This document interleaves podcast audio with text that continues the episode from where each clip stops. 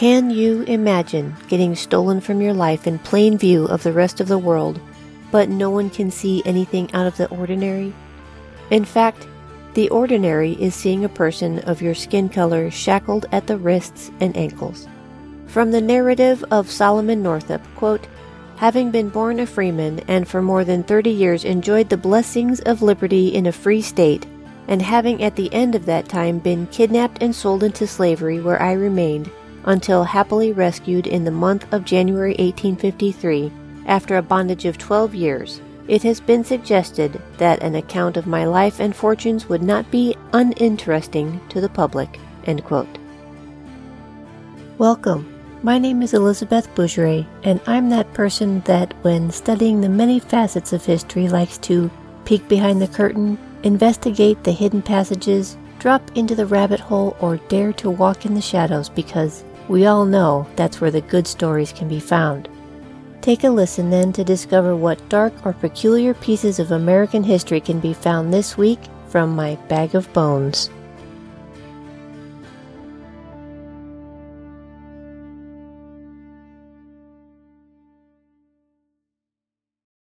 Solomon Northup was born in July of eighteen oh eight in Minerva, New York. His father, Mintus, was a slave owned by a man named Northup. The slaves take on their master's last name. When he died, he made provisions that all of his slaves would be freed. This episode is based entirely on the book Twelve Years a Slave, which Solomon Northup wrote, so it is rich with his own words. He writes, quote, "Though born a slave and laboring under the disadvantages to which my unfortunate race is subjected, my father was a man respected for his industry and integrity." End quote. Solomon and his brother Joseph were born as free men. Solomon worked with his father on a farm growing up, and also found he was capable of many tasks he enjoyed. He was educated and discovered a love for music. He loved playing the violin. Part of his education was his father reminding him of the life he lived and how to be grateful, live a good life, and be a good person. He was reminded to love others as was taught in the scripture, and no matter what is happening, to put your faith in the hands of the Father who, quote, "regards the humblest as well as the highest of his creatures," end quote. But even though they were free, Mintus Northup never wanted his sons to forget the way his life used to be since his birth. Quote, "He was accustomed to speak to us of his early life, and, although at all times cherishing the warmest emotions of kindness and even of affection towards the family, in whose house he had become a bondsman, he nevertheless comprehended the system of slavery and dwelt with sorrow on the degradation of his race." End quote. In eighteen twenty-nine, on Christmas Day, he married his sweetheart, Anne Hampton. They worked odd jobs, and Solomon worked on farms, and soon they had a family and a little piece of property they could call home. Two daughters and a son, Elizabeth, Margaret, and Alonzo. Quote, "With one cow, one swine, a yoke of fine oxen, and other personal property and effects, we proceeded to our new home in Kingsbury. That year I planted twenty-five acres of corn, sowed large fields of oats, and commenced farming upon a large scale as my utmost means would permit, and was diligent about the house affairs while I toiled laboriously in the field." End quote. They earned a tidy sum and were soon able to move to Saratoga Springs in eighteen thirty-four. Quote, "With fiddling, cooking, and farming we soon found ourselves in the possession of abundance and, in fact, leading a happy and prosperous life. From the time of my marriage to this day, the love I have borne for my wife has been sincere and unabated, and only those who have felt the glowing tenderness a father cherishes for his offspring can appreciate my affection for the beloved children which have since been born to us." End quote. Anne discovered she had a passion and a skill for cooking and was sought after in several places. One of her favorite was for Cheryl's Coffee House, where she was, quote, "hired at high wages," end quote. In the meantime, Solomon was making good money with his side hustle of playing his violin. He became well known in the neighborhood and beyond, and found himself quite busy through referrals, which would be how we begin our tragic tale. In March of eighteen forty-one, Solomon was out looking for additional work playing the violin. At this time, it was considered a busy season, and people were having parties, so both Anne and Solomon, both in the entertainment business, anticipated being busy. Anne's cooking job would take her away for a few days at a time. She would usually take the oldest child, Elizabeth, with her, and Margaret and Alonzo would stay with their aunt. On this particular morning, Solomon was greeted by two respectable-looking gentlemen that he hadn't met before. They immediately made their introductions and explained that they were sent by a common acquaintance to seek him out for his unprecedented fiddle-playing skills. They introduced themselves as a Mister Hamilton and a Mister Brown. He writes, quote, "They were connected, as they informed me, with a circus company, then in the city of Washington. They were on their way thither to rejoin it. They remarked that they had found much difficulty in procuring music for their entertainments, and that if I would accompany them as far as New York, they would give me one dollar for each day's services, and three dollars in addition for every night I played at their performances, besides sufficient to pay the expenses of my return from New York to Saratoga," end quote. Thither. I just love words. He accepted the offer, as it was very generous, and he admitted that he was curious to see the big city of New York. The gentlemen said they had no time to waste, allowing him only to grab a change of clothes and his instrument. They encouraged Solomon to go with them directly. Quote, "Thinking my absence would be brief, I did not deem it necessary to write Anne whither I had gone. In fact, supposing that my return, perhaps, would be as soon as hers. I drove away from Saratoga on the road to Albany, elated with my new position, and happy as I had ever been on any day in all my life," end quote. They traveled to New York without incident, and Solomon was enjoying the company of his new friends. When they arrived in New York, they told Solomon they had received word that the circus they were working with had to continue to Washington, and instructed them to bring the fiddle player, expenses paid, of course. This was promising to be more money than he had ever made, and he decided to go along, trusting the two men implicitly. Since they were crossing into a slave state from a free state, the gentlemen suggested Solomon should acquire free papers. These, applied for at the custom house, would assure his safety, and in case others assumed he was a slave, these papers would establish his free status. Quote, "The idea struck me as a prudent one, though I think it would scarcely have occurred to me had they not proposed it," end quote. Solomon explained, quote, "Some formalities were gone through before it was completed. When paying the officer two dollars, I placed the papers in my pocket and started with my two friends to our hotel. I thought at the time, I must confess, that the papers were scarcely worth the cost of obtaining them, the apprehension of danger to my personal safety never having suggested itself to me in the remotest manner," end quote. Up until this point, Hamilton and Brown were paying for all of the expenses, the travel, his food, their hotel accommodations. Over dinner at the hotel in Washington, they paid him forty-three dollars. This was more than the agreed-upon amount.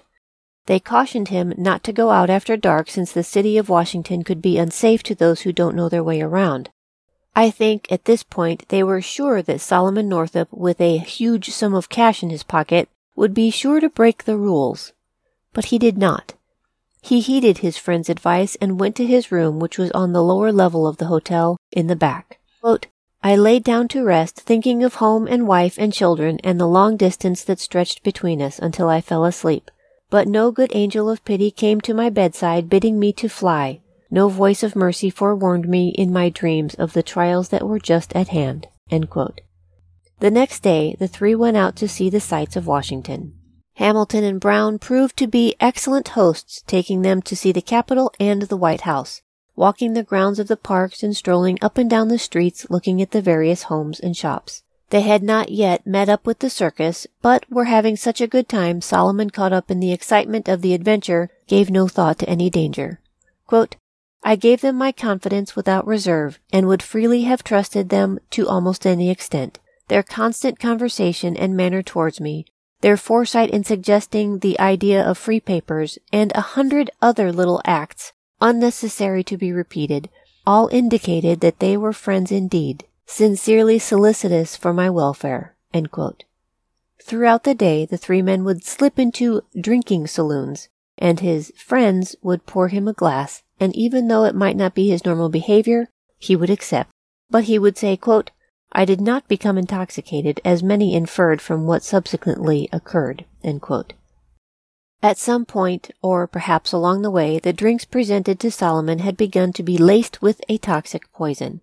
By the time the men had gone back to their hotel for dinner, Solomon was too nauseous to eat. His head was spinning and his mouth was dry. His friends encouraged him to turn in early and hopefully sleep it off. Quote, "Brown and Hamilton advised me to retire, commiserating me kindly, and expressing hopes that I would be better in the morning. Divesting myself of coat and boots merely, I threw myself upon the bed. It was impossible to sleep. The pain in my head continued to increase until it became almost unbearable." End quote. Some hours later, he recalled that men came into his room, but couldn't be sure if they were Hamilton and Brown. Quote, "I only remember with any degree of distinctness that I was told it was necessary to go to a physician and procure medicine, and that pulling on my boots, without coat or hat, I followed them through a long passageway or alley into the open street." End quote. Not being from the area, and also being drugged, he had no idea which direction he was heading, but was promised relief at its end. He remembers half walking, half being dragged toward a bright light. It would be the last thing he remembers seeing. Quote, "How long I remained in that condition, whether only that night or many days and nights, I do not know. But when consciousness returned, I found myself alone in utter darkness and in chains." End quote. Hello everyone, it's time for a Bag of Bones sponsor break, and this one highlights Lumi deodorant. But today, we're not talking about their amazing deodorant products. If you didn't know already, Lumi also creates body wash. Makes sense, right? And you'll be happy to know that the same care that goes into the deodorant carries over to the body wash line as well. Lumi's acidified body wash is clinically proven to work three times better than ordinary soap. Lumi has a low pH, making it perfect for sensitive skin, and it eliminates odor in all the places, promoting healthier, softer skin. If you haven't already tried the body wash, consider using the Bag of Bones link in the show notes to give it a try. It has a money-back guarantee and free shipping with any order of twenty-five dollars or more. Plus, you help support an awesome podcast. Hint, hint. If you know you stink or you take showers regularly, this product is for you. Give it a try today. Click the link in the show notes. Quote, "There was a blank of some indefinite period preceding my awakening in that lonely place, the events of which the utmost stretch of memory was unable to recall. I listened intently for some sign or sound of life, but nothing broke the oppressive silence save the clinking of my chains whenever I chanced to move." End quote. When Solomon came to consciousness, his head was still spinning, and he didn't know where he was. He was alone in a twelve-foot square room, sitting on a low bench. He had cuffs around each wrist connected to each other by a heavy chain links, and his ankles were also bound to each other, and went through a heavy ring bolted to the floor. He was weak from the night before, or however long it had been, and he did not recognize his surroundings. There was no sight of his friends, Brown and Hamilton.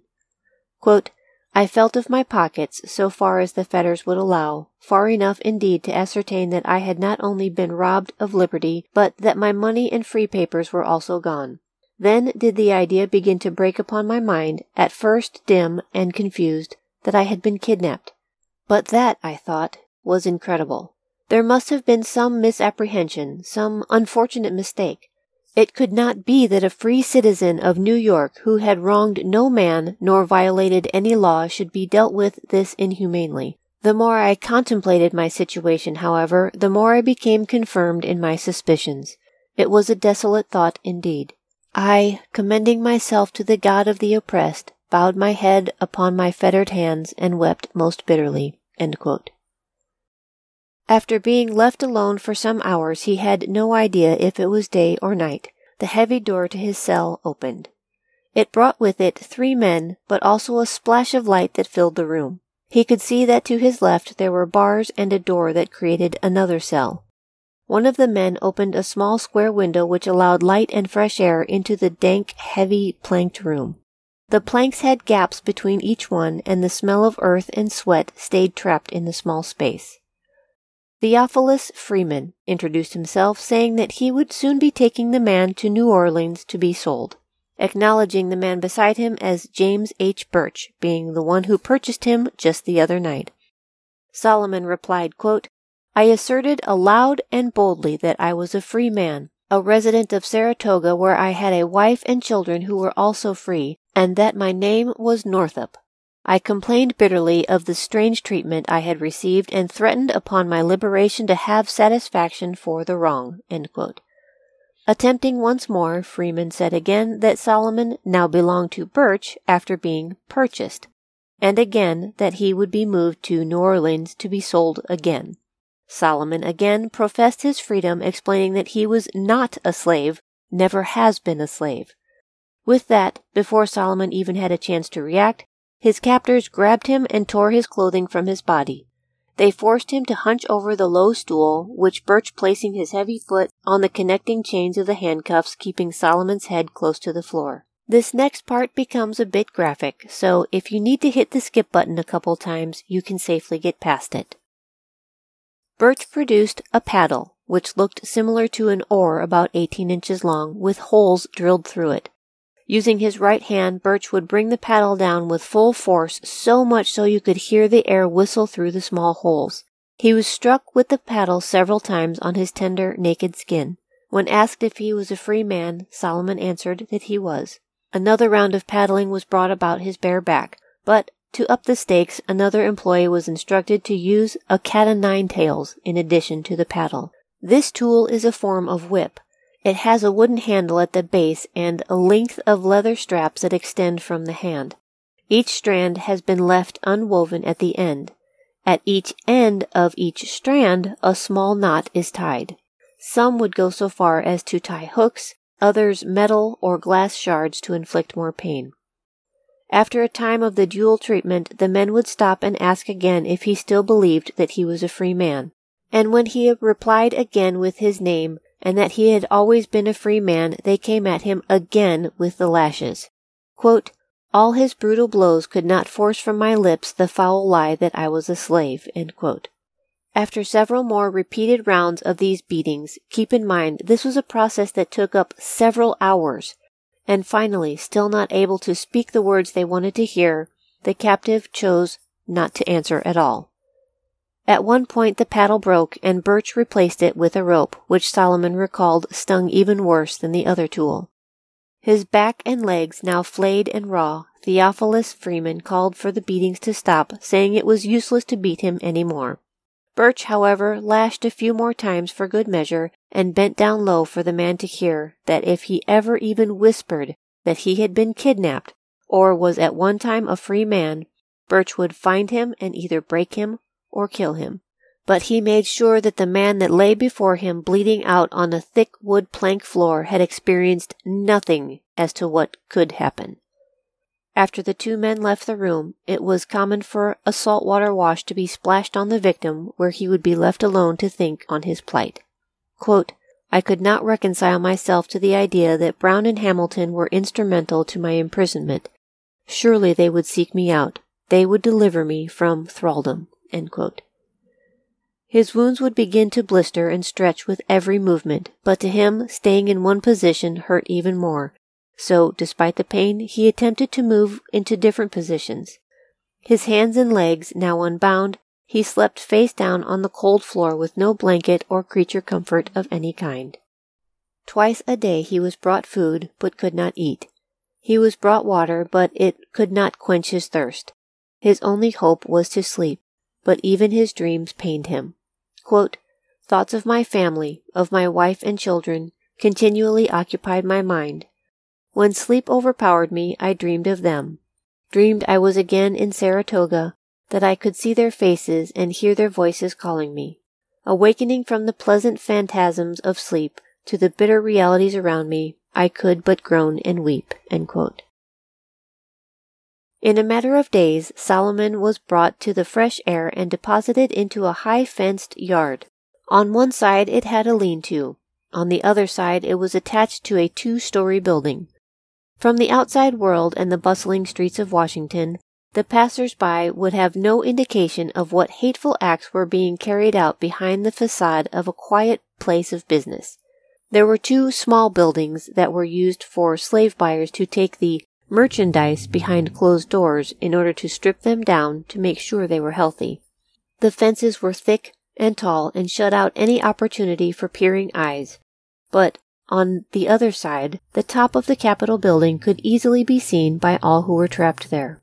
Quote, "The voices of the patriotic representatives boasting of freedom and equality, and the rattling of the poor slave's chains almost commingled. A slave pen within the very shadow of the Capitol." End quote. Solomon was allowed to walk about in the fresh air and talk with others who were kept there. Then in the evenings he was returned to the cellar and chained. He would talk with the others and learn of their stories and histories, and would discover that all had spent their entire lives in some kind of bondage of varying degrees. Solomon kept his history to himself, the lash marks on his back only just beginning to crust over.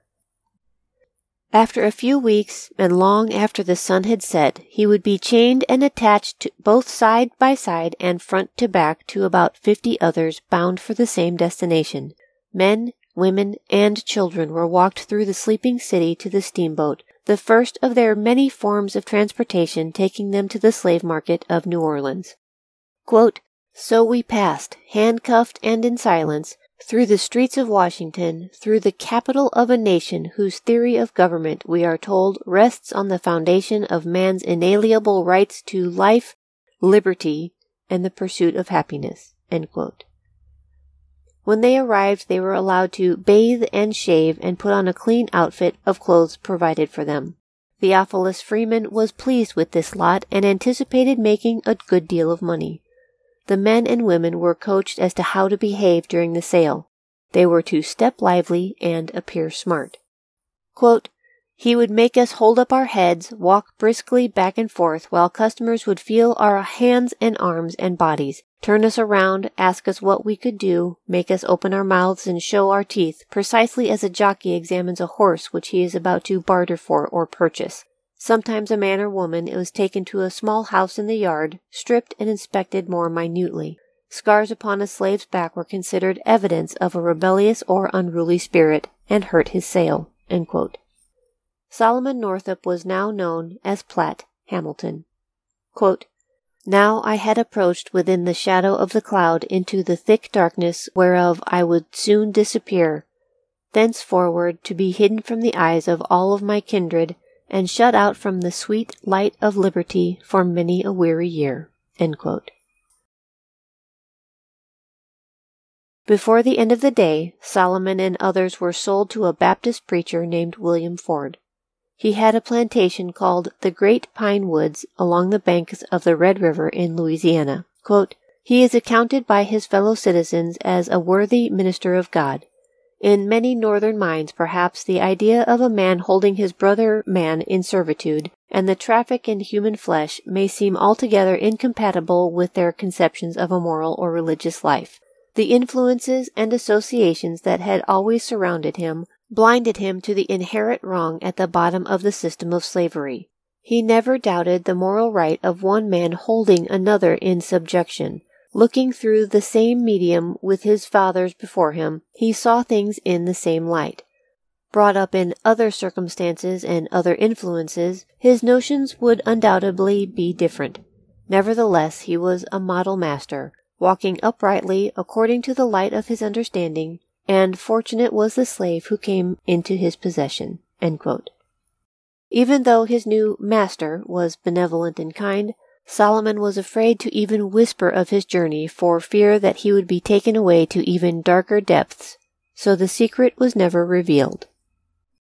Solomon, now known only as Platt, settled in as much as could be expected, and the slaves already at his new home made him feel welcome and assured him that Master and Madam Ford were good and kind people. Ford ran a lumber establishment, and Solomon was put to work piling lumber and chopping logs and running loads by water to the mill. He spent the Sabbath surrounded by all the servants of the field, the pines, and the household as the master would preach and pray the word of God.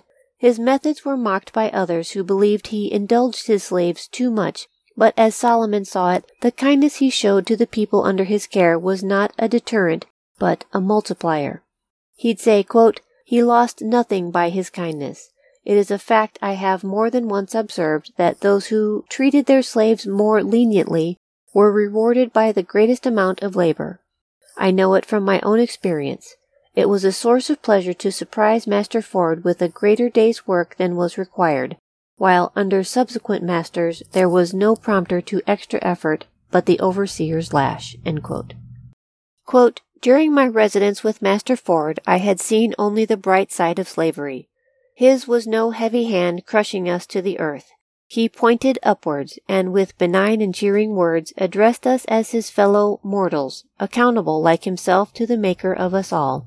I think of him with affection, and had my family been with me, could have borne his gentle servitude without murmuring all of my days. But clouds were gathering in the horizon." End quote. Thanks to the brother of William Ford and to his offering to be a co-signer of sorts, Ford found himself indebted to many for his brother's creditors for inaction of paying his bills. Ford was forced to either sell or sign over seventeen of his slaves to settle his brother's debts. Our Solomon was mortgaged away to John M. Beetz in the winter of eighteen forty-two for the price of four hundred dollars. According to the contract, Tibeats now leased Solomon for the rest of his life, all of his days, all of his nights, all of his labor, all of his leisure, valued at only four hundred dollars. As Solomon was being led away on foot to his new master's home, he would consider himself fortunate and could only pray for one as noble. Quote, "In my opinion, there never was a more kind, noble, candid, Christian man than William Ford." End quote. Hey everyone, it's Elizabeth Bougeret with Bag of Bones. I just need to interrupt this episode for just a quick second to make a sincere request. I've discovered that the best way to help a podcast to grow is, firstly, by word of mouth. If you are enjoying the Bag of Bones content, be sure to tell your friends about it. And then secondly is through our reviews. Same concept, you're telling others how much you enjoy listening to the podcast, but you're reaching people that you don't even know. And with every new rating and review, the podcast platforms will then share Bag of Bones with other possible listeners. So again, if you enjoy Bag of Bones content, please share your views with others by leaving a five-star rating and review that will entice others to give us a try. Thank you so much to those who have already done this, and thank you to those who are about to. Okay, okay, my time is up. Back to the show. Thank you! This new working environment Solomon found himself in was a stark contrast from his former employer. Tibeats was a foul-tempered man and complained incessantly. He spoke harshly to his workers and offered them little rest. They were up at dawn and were not returned to their small cabins until long after the sun went down. Quote, "I was his faithful slave, and earned him large wages every day, and yet I went to my cabin nightly loaded with abuse and stinging epithets." End quote. On a fateful day when Tibeats was in a particularly foul mood, Solomon was working on a task he was assigned when his master came out to observe it and determined to find fault. Not giving any reason for his dissatisfaction, he retrieved a whip and angrily came at Solomon. Even as Solomon watched, perhaps in slow motion, the movements of his pompous, disagreeable white slave owner, he knew that he was about to be whipped for no reason. Not that there is ever any good reason, but just in the moments prior to the whip making contact, he decided, regardless of the consequences, that he would not be whipped that day. In a flash of reflex, he stopped the hand holding the whip. Within moments, he was able to contort the man's body to where he was unable to move or escape Solomon's hold over him. For additional assuredness, he applied pressure on Tibeats' throat with his boot. Rage and fury overwhelmed him for all of the sins that were placed on him. Tibeats was going to feel every last one. He brought the whip down time and time again, ignoring his cries of pain, his threats of revenge, and finally his pleading with God. He wrote, quote, "And at last the blasphemous tyrant called on God for mercy, but he who has never shown mercy did not receive." End quote. He did not let up until his arm ached and with a final kick released his master. When he looked up, he saw the faces of horrified field slaves and the owners of a neighboring plantation. Quote, "What could I do? What could I say to justify in the remotest manner the heinous act I had committed?" End quote. When Tibeats returned, he was accompanied by two men and rope. As Solomon cried into his hands, the men bound his wrists, ankles, and secured his arms with another rope around his chest. The final piece was made into a noose and placed around his neck. The rest of the slaves paused from their work and looked on in silent nervousness. It was William Ford's overseer, Chapin, that came to his rescue. With a gun in each hand, he threatened that if any man made another move toward the bound slave, it would be their last. His life was saved on that day, but an enemy was made. As long as Chapin, the overseer, was present, Solomon knew he was safe. Since Tibeats was only leasing Solomon, Ford technically still owned him, and should harm come to him, Tibeats would end up having to pay Ford for the damages. He could abuse his slave, starve him, beat him, but if he wound up dead, it would be considered damaging the property of Ford, leaving him with a deficit. Chapin was essentially Ford's overseer, but happened to be working in the property next to where Tibeats had leased. Chapin couldn't be there all the time, and Tibeats, like the snake that he was, waited. All too soon came the day that the two faced off again. Tibeats, when the opportunity arose, attacked Solomon with an axe threatening to remove his head from his body. Since the last incident, vowing to be a good slave, Solomon had resigned to swallowing any form of abuse from his master other than bodily harm. If Solomon did not move, he had no doubts that Tibeats would plunge the axe into his head. Solomon was able to wrestle the axe from the hateful man, and after a short tussle, was able to render Tibeats unconscious. Knowing that he had no one in his corner, he felt his only option was to run. He ran deep into the bayous of Louisiana, and not long after heard the dogs baying a warning that they were in pursuit. Solomon would have to brave every natural fear in order to save his life, and he did. He crossed the shallow swamps with tall trees blocking out the light. He could hear the alligators slipping into the water and see the snakes scatter as his bare feet came down on the logs they rested on. For some reason, he was able to lose the dogs by wading up to his neck into the salty, murky waters of the bayou. Realizing that he had no place to go, being scraped and bruised and raw, he retreated back to Ford Plantation. According to law, Ford was required to eventually return him to Tibeats, but not before he was rested and healed. Solomon was allowed to tell Ford of what led to his near-death escape, and upon being returned, Ford, under a thinly veiled threat, advised that Tibeats sublease out the slave Platt, since he was not able to work peaceably with him. He would, in a short amount of time, taking Ford's advice to the next level, he decided to sell him to Edwin Epps. Solomon explains about his new master, quote, "When in his cups," meaning when he was drunk, "Master Epps was a roistering, blustering, noisy fellow whose chief delight was in dancing with his slaves, or lashing them about the yard with his long whip just for the pleasure of hearing them screech and scream as the great welts were planted on their back. When sober, he was silent, reserved, and cunning, not beating us indiscriminately as in his drunken moments, but sending the end of his rawhide to some tender spot of a lagging slave with a sly dexterity peculiar to himself." End quote. Epps ran a cotton plantation, and then in the off months planted corn and sweet potatoes. His main source of income, though, was through cotton. A cotton crop is planted in long rows, and the slaves would be required to pick by hand the balls that puffed up and out of the hull. It would be placed in their sack, careful not to allow any to fall on the ground, and so they would go down each row. The cotton that was not burst open yet was left for the next day. A glimpse of the working of a cotton field under the command of Epps, Solomon wrote, quote, "The hands are required to be in the cotton field as soon as it is light in the morning, and with the exception of ten or fifteen minutes, which is given them at noon to swallow their allowance of cold bacon, they are not permitted to be a moment idle until it is too dark to see, and when the moon is full, they oftentimes labor till the middle of the night. They do not dare to stop even at dinner time, nor return to the quarters, however late it be, until the order to halt is given by the driver." End quote. And so they would repeat day in and day out. sun up to well past sundown for several months during the cotton season. Each person had to turn in what they picked, and if it was below the standard, they were punished. And by punished, I mean lashed with a long leather whip.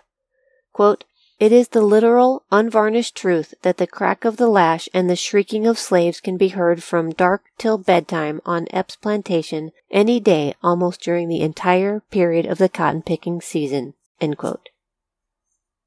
He would share a meager living space with three others and was only given a blanket to call his own. He was allotted X amount of bacon per month, and that wasn't guaranteed to be worm-free, by the way. And they were allowed to ground their own corn either by the week or by the month. So their meals consisted of bacon and a thick cornbread roasted over an open fire, since they had no cookware, and toasted corn coffee. They would hollow out gourds and use them for storage of every kind, and this would be their only source of water while out in the field. If they forgot to bring their gourd full of water, they would go without. This would become his life for the next ten years. He would lay in bed recalling the stories his father would tell him in his youth. Quote, "How often since that time has the recollection of his paternal counsels occurred to me while laying in a slave hut in the distant and sickly regions of Louisiana, smarting with undeserved wounds which an inhuman master had inflicted, and longing only for the grave which had covered him, to shield me also from the lash of the oppressor." End quote. Many of his thoughts would be taken up with opportunities of escape. Under a great danger to himself, he dared not even trust his friends who worked beside him day in and day out of his true history. He was Platt. He told them he came from Washington, so as not to lie. He admitted to having a family, but did not offer much information. He hated to be deceitful, but he really and truly could not trust anyone. He knew that if he was going to make his escape one day, he would need money. Here on this plantation, he was allowed to keep Sunday money. When a slave was hired out to other plantations, or if they had a special skill, they could be allowed to be hired out and keep up all or a portion of the wages they earned. Solomon's key to extra income was his violin. Luckily, the Mistress Epps was fond of music and would call on Solomon to entertain her, and he would play at all of their gatherings, and soon requests for his talents would come from neighbors all around Bayou Boeuf. Quote, "I was indebted to my violin, my constant companion, the source of profit, and soother of my sorrows during years of servitude. My master often received letters, sometimes from a distance of ten miles, requesting him to send me to play at a ball or festival of the whites." End quote. And while his violin gigs are able to distract him momentarily, he is always on the alert for the opportunity to follow through on escape. One such time finally presented itself. Upon arriving to the Epps plantation, his new owner asked if he was able to read. Solomon answered somewhat honestly when he said, "A little." He was soundly threatened and needlessly lashed in order to demonstrate of what would happen ten times worse if he was ever caught with a book, not even the Bible, or practicing any writing or reading of any kind. Another secret to keep. But short of walking to the north, he was going to have to use another means. Quote, "My great object always was to invent means of getting a letter secretly into the post office directed to some of my friends or family at the North. The difficulty of such an achievement cannot be comprehended by one unacquainted with the severe restrictions imposed on me. In the first place, I was deprived of pen, ink, and paper. In the second place, a slave cannot leave his plantation without a pass, nor will a postmaster mail a letter for one without written instructions from his owner." End quote. Finally, after being sent to the store for just such a thing for the mistress of the house, he dared to abscond with one sheet of precious paper. Quote, "After various experiments, I succeeded in making ink by boiling white maple bark, and with a feather plucked from a wing of a duck manufactured a pen. When all were asleep in the cabin, by the light of the coals laying upon my plank couch, I managed to complete a somewhat lengthy epistle. It was directed to an old acquaintance at Sandy Hill, stating my condition, and urging him to take measures to restore me to liberty. This letter I kept a long time, contriving measures by which it could be safely deposited in the post office." End quote. He finally worked up the nerve to approach a white man that was down on his luck working at a neighboring plantation. He crept over to him in the middle of the night and offered to pay the only money he had if he would only take the letter to the post. He said that he would, and instructed the slave to go home and write it. The next day Solomon's secret was betrayed, and against everything he believed in, when questioned, Solomon lied to his master Epps, knowing that if he failed in his falsehood, it would mean five hundred lashes and be turned out to the dogs. Epps believed him, having nine years of history to prove that he had been a good and faithful and honest servant. The white man was sent away and threatened never to return. In fear, Solomon tossed his precious letter into the fire. Quote, "Hopes sprang up in my heart only to be crushed and blighted," end quote. And in our darkest hours, if we faint not, a light will shine through, offering us direction. At this point in our story, the light has a name. His name is Mister Bass. Quote, "Ten years I toiled for that man without reward. Ten years of my incessant labor has contributed to the increase of bulk of his possessions. Ten years I was compelled to address him with downcast eyes and uncovered head, in the attitude and language of a slave. I am indebted to him for nothing save undeserved abuse and stripes." End quote. In the summer months of June eighteen fifty-two, Epps would hire a carpenter. This carpenter was different. He called no place home, traveled wherever he found he was called to, and stayed as long as he deemed necessary. He had no one to answer to but himself, and had very distinctive views on things and didn't mind sharing them whenever the opportunity arose. On one particular afternoon, Solomon happened to hear a conversation between Epps and Bass as he labored alongside the man. The topic was slavery. Solomon listened intently as Bass debunked the idea of whites being supreme of blacks, pointing out several men with dark skin that he considered at times more intelligent and more skilled than he. Epps merely laughed off his theories. Their conversation continued, but when Epps heard enough, saying, quote, "You like to hear yourself talk, Bass," end quote, he asked him pointedly, quote, "Let me ask you a question. Are all men created free and equal as the Declaration of Independence holds they are?" Epps laughed and replied, quote, "Yes, all men. Niggers and monkeys ain't," end quote. Their conversations continued along this vein for most of the summer, when Bass would come every other week to work on Epps' new building. With every conversation Solomon overheard, he believed this man could possibly be his ally.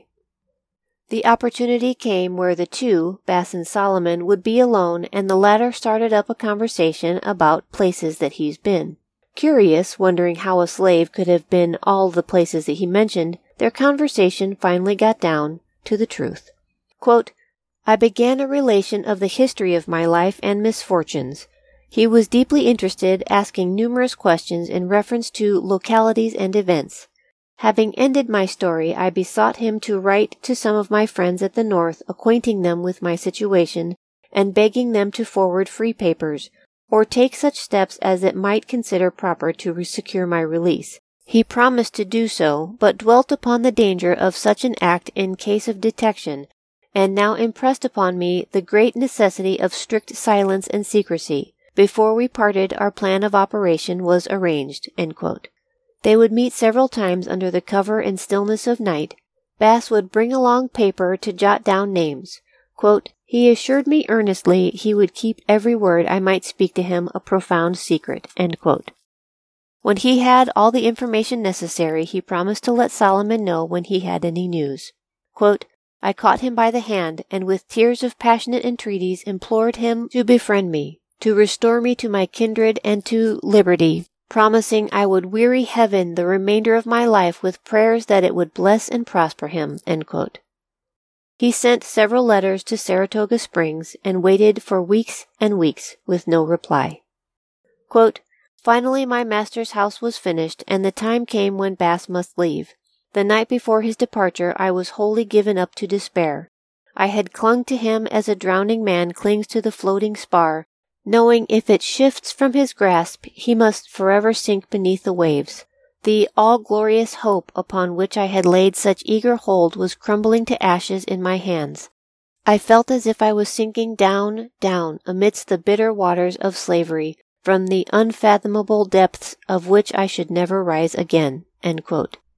Little did he know at the time the letters were received and were also forwarded to his wife Anne, one of which was postdated August fifteenth from Marksville, Louisiana, and took to their friend Henry Northup, who was the brother of Mintus Northup's former master.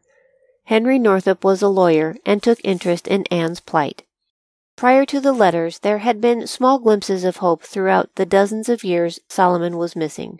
At some point, even before Solomon was sold, a slave that was with him in the slave market pen in Washington was able to escape, and, small world that it is, he happened to spend one night in the house of his brother-in-law on his way to Canada and was able to tell the family of his condition.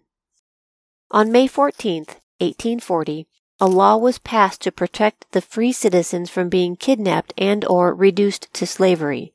It would say that if satisfactory evidence is provided that the person in question is a free citizen and is held wrongfully, may use whatever means necessary to restore his liberty.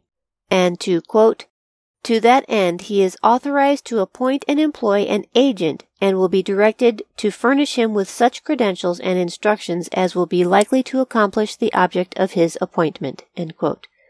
And on the twenty-third day of November, eighteen fifty-two, under the seal of the state, quote, "Constituted, appointed, and employed Henry B. Northup, Esquire, an agent with full power to effect my restoration and to take such measures as would be most likely to accomplish it, and instructing him to proceed to Louisiana with all convenient dispatch." End quote. Henry Northup was unable to get away from his work until December, but at his first available moment made his way to Washington to secure the necessary paperwork that would insist upon the reader, in a quote-unquote most forcible language, that it would be in their best interest to restore Solomon Northup's freedom. Henry Northup had no idea where Solomon was hidden in the many plantations of the South, but since the original letter was postmarked from Marksville, he decided to begin there. Another deterrent was his name. No one knew of a Solomon Northup, and how could they? He was known only as Platt Epps in that area. A slave's name changes as their ownership does. He may have started out as a slave by the name of Platt Hamilton, but it changed several times before becoming Platt Epps for the last ten years. A plan was made. Northup, with the assistance of a Mister Waddill, would comb each plantation and inquire each of the owners if they knew the whereabouts of Solomon Northup, which, of course, they wouldn't. Even Epps himself could answer quite honestly that he'd never heard the name before. But it's funny how life can intervene. Hey everyone, sorry to interrupt, but do you know that the Ragtag Network has its own merch? You can get merch for your favorite shows such as Bag of Bones, Save Me an Aisle Seat, or Total Tomfoolery. Just visit www.ragtagnetwork.com slash merch now to check things out. Henry Northup and Mister Waddill talked late into the evening about the changing politics of the North and South. Waddill asked about the effects of abolitionists in the northern states and how he had only met one person who spoke of those beliefs. He would say, quote, "We have one here in Marksville, an eccentric creature who preaches abolitionism as vehemently as any fanatic at the North. He is a generous, inoffensive man, but always maintaining the wrong side of an argument. It affords us a good deal of amusement. He is an excellent mechanic and almost indispensable in his community. He is a carpenter. His name is Bass." End quote. As they continued their light conversation, Waddill suddenly realized the connection. It was Bass. Bass could lead them directly to Solomon Northup. He was sure of it. The search began to find Bass. He was found merely hours away from leaving the bayou area. A little apprehensive when the man asked about his participation in any letter writing, but after their clarification, he admitted gladly to be the author of the letters. He was happy to inform them that he saw Solomon only a week prior to that day, and that he was a slave of Edwin Epps, and that he is called Platt. The men and the sheriff headed out toward Epps' plantation just after midnight, making sure all of the paperwork was in order. Upon arriving at the cotton fields, the sheriff brazenly walked up to the first row of slaves and asked that the slave Platt to be pointed out. The sheriff asked if he recognized the gentleman accompanying him, and after a few moments Solomon smiled with tears rolling down his cheeks and shouted the name of his old friend, Henry B. Northup. The sheriff asked a few more qualifying questions to make sure they were freeing the right person, and he answered as many as he could until emotion overwhelmed him and he moved past the officer to shake the hand of his friend. Quote, "The slaves, utterly confounded, stood gazing upon the scene, their mouths open and rolling eyes indicating the utmost wonder and astonishment. For ten years I had dwelt among them, in the field and in the cabin, borne the same hardships, partaken the same fare, mingled my griefs with theirs, participated in the same scantly joys. Nevertheless, not until this hour, the last I was to remain among them, had the remotest suspicion of my true name or the slightest knowledge of my real history had been entertained by any one of them." End quote. Quote, "Not a word was spoken for several minutes, during the time I clung fast to Northup, looking up into his face, fearful I should awake and find it all a dream." End quote. On January fourth, eighteen fifty-three, in a small room of Marksville, Louisiana, Solomon Northup, known as Platt for the last decade of his life, was interrogated as to the events that brought them there that day. Epps had hired a counselor, and Henry Northup served as Solomon's, and after the questions and paperwork in place, all parties decided that a trial would be unnecessary. Epps acknowledged his right to return to freedom and formally surrendered him to the authorities of New York. Immediately following, the Northup men boarded a steamer and left the South as quickly as they could. On January eighteenth, eighteen fifty-three, the New York Times would print, quote, "Mister H. B. Northup, who was commissioned by Governor Hunt to recover a free colored man who was kidnapped from this state, has arrived at Washington with the Negro. The man was found after diligent search in the Red River country on the outskirts of civilization, and he is reported to be delighted with his freedom once more." End quote. Solomon would write, quote, "To speak truthfully of Edwin Epps would be to say, he is a man in whose heart the quality of kindness or of justice is not found. A rough, rude energy, united with an uncultivated mind and an avaricious spirit, are in his prominent characteristics. He is known as a nigger breaker, distinguished for his faculty of subduing the spirit of the slave and priding himself upon his reputation in this respect. He looked upon a colored man, not as a human being responsible to his Creator for the small talent entrusted to him, but as mere live property, no better except in value than his mule or dog. With the evidence, clear and indisputable, was laid before him that I was a free man and as much entitled to my liberty as he, when on the day I left he was informed that I had a wife and children as dear to me as his own babes to him. He only raved and swore, denouncing the law that tore me from him, and declaring he would find out the man who had forwarded the letter that disclosed the place of my captivity, if there were any virtue or power in money, and would take his life. He thought of nothing but his loss, and cursed me for having been born free. He could have stood unmoved and seen the tongues of his poor slaves torn out by the roots. He could have seen them burned to ashes over a slow fire, or gnawed to death by dogs, if it only brought him profit. Such a hard, cruel, unjust man is Edwin Epps." End quote. On the twenty-second of January, eighteen fifty-three, Solomon Northup was reunited with his family. Quote, "As I entered their comfortable cottage, Margaret was the first that I met. She did not recognize me. When I left her, she was but seven years old, a little prattling girl playing with her toys. Now she was grown to womanhood, was married, with a bright-eyed boy standing beside her. Not forgetful of his enslaved unfortunate grandfather, she had named the child Solomon Northup Staunton. When told who I was, she was overcome with emotion and unable to speak. Presently Elizabeth entered the room, and Anne came running from the hotel, having been informed of my arrival. They embraced me, and the, with tears flowing down their cheeks, hung upon my neck. But I draw a veil over the scene which can be better imagined than described. Alonzo was absent in the western part of the state. The boy had written to his mother a short time previous of the prospect of his obtaining sufficient money to purchase my freedom. From his earliest years, that had been the chief object of his thoughts and his ambition. They knew I was in bondage." End quote. Quote, "There was one to whom I owe immeasurable debt of gratitude. Only for him, in all probability, I should have ended my days in slavery. He was my deliverer, a man of true heart, overflowed with noble and generous emotions. To the last moment of my existence, I shall remember him with feelings of thankfulness. His name was Bass." End quote. In the very same year after returning home to his family, Solomon Northup penned the book Twelve Years a Slave, honestly relating the story of his last twelve years and gave an honest look behind the veil of slavery. Quote, "There may be humane masters, as there certainly are inhumane ones. There may be slaves well-clothed, well-fed, and happy, as there are surely those half-clad, half-starved, and miserable. Nevertheless, the institution that tolerates such wrong and inhumanity as I have witnessed is a cruel, unjust, and barbarous one." End quote.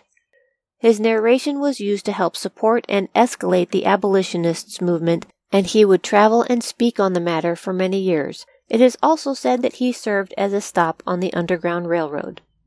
It should be mentioned that on his journey back from Louisiana to his family, he and lawyer Henry Northup stopped back in Washington to press criminal charges against James Burch for his kidnapping. The case did go to trial, but Burch was released back into society without punishment. Burch attempted a countersuit against Solomon for defamation, but later changed his mind. The New York Times reported on January nineteenth, eighteen fifty-three, quote, "James H. Burch of this city was arrested today, showed that the accused had had the kidnapped man in his possession at the Negro Pen and sold him to go to New Orleans. The man says he was drugged at night and carried into the pen and was whipped severely when, on awakening, he attempted to assert his freedom. Burch brings a slave trader to prove that he, Burch, bought the Negro man of some man whom he did not know. The bill of sale was not produced by the defendant, although he brought out his bill book for the year in question. After hearing the testimony, the justice decided that the evidence of the slave trader upset the testimony of the complainant and refused to hold the accused to answer. Burch then got out a warrant against the Negro, whose name is Solomon Northup, charging him with conspiracy to defraud by bargaining with white men to sell him and divide the proceeds. Mister H. B. Northup appeared in court and declared his readiness to defend the Negro, but the complainant withdrew his charge." End quote. James H. Burch and Company in Alexandria, Virginia, becoming the largest slave pen in America at the time. Quote, "Let not those who have never been placed in like circumstances judge me harshly. Until they have been chained and beaten, until they find themselves in the situation I was, borne away from home and family towards a land of bondage, let them refrain from saying what they would not do for liberty. How far I should have been justified in the sight of God and man, it is unnecessary now to speculate upon. It is enough to say that I am able to congratulate myself upon the harmless termination of an affair which threatened, for a time, to be attended with serious results." End quote. Solomon Northup remained active in the cause of anti-slavery for many years, but eventually faded out from the spotlight. It is believed he died in eighteen sixty-three. His wife Anne died in eighteen seventy-six. Thank you for joining me for this week's episode of Bag of Bones. I'm Elizabeth Bougeret. Until next week, then.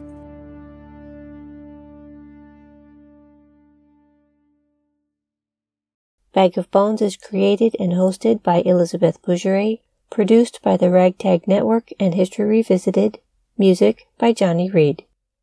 To learn more about the show, visit elizabeth bougeret dot com. For more podcasts from the Ragtag Network, visit their website at w w w dot ragtag network dot com. Copyrights by Elizabeth Bougeret and D C T Enterprises.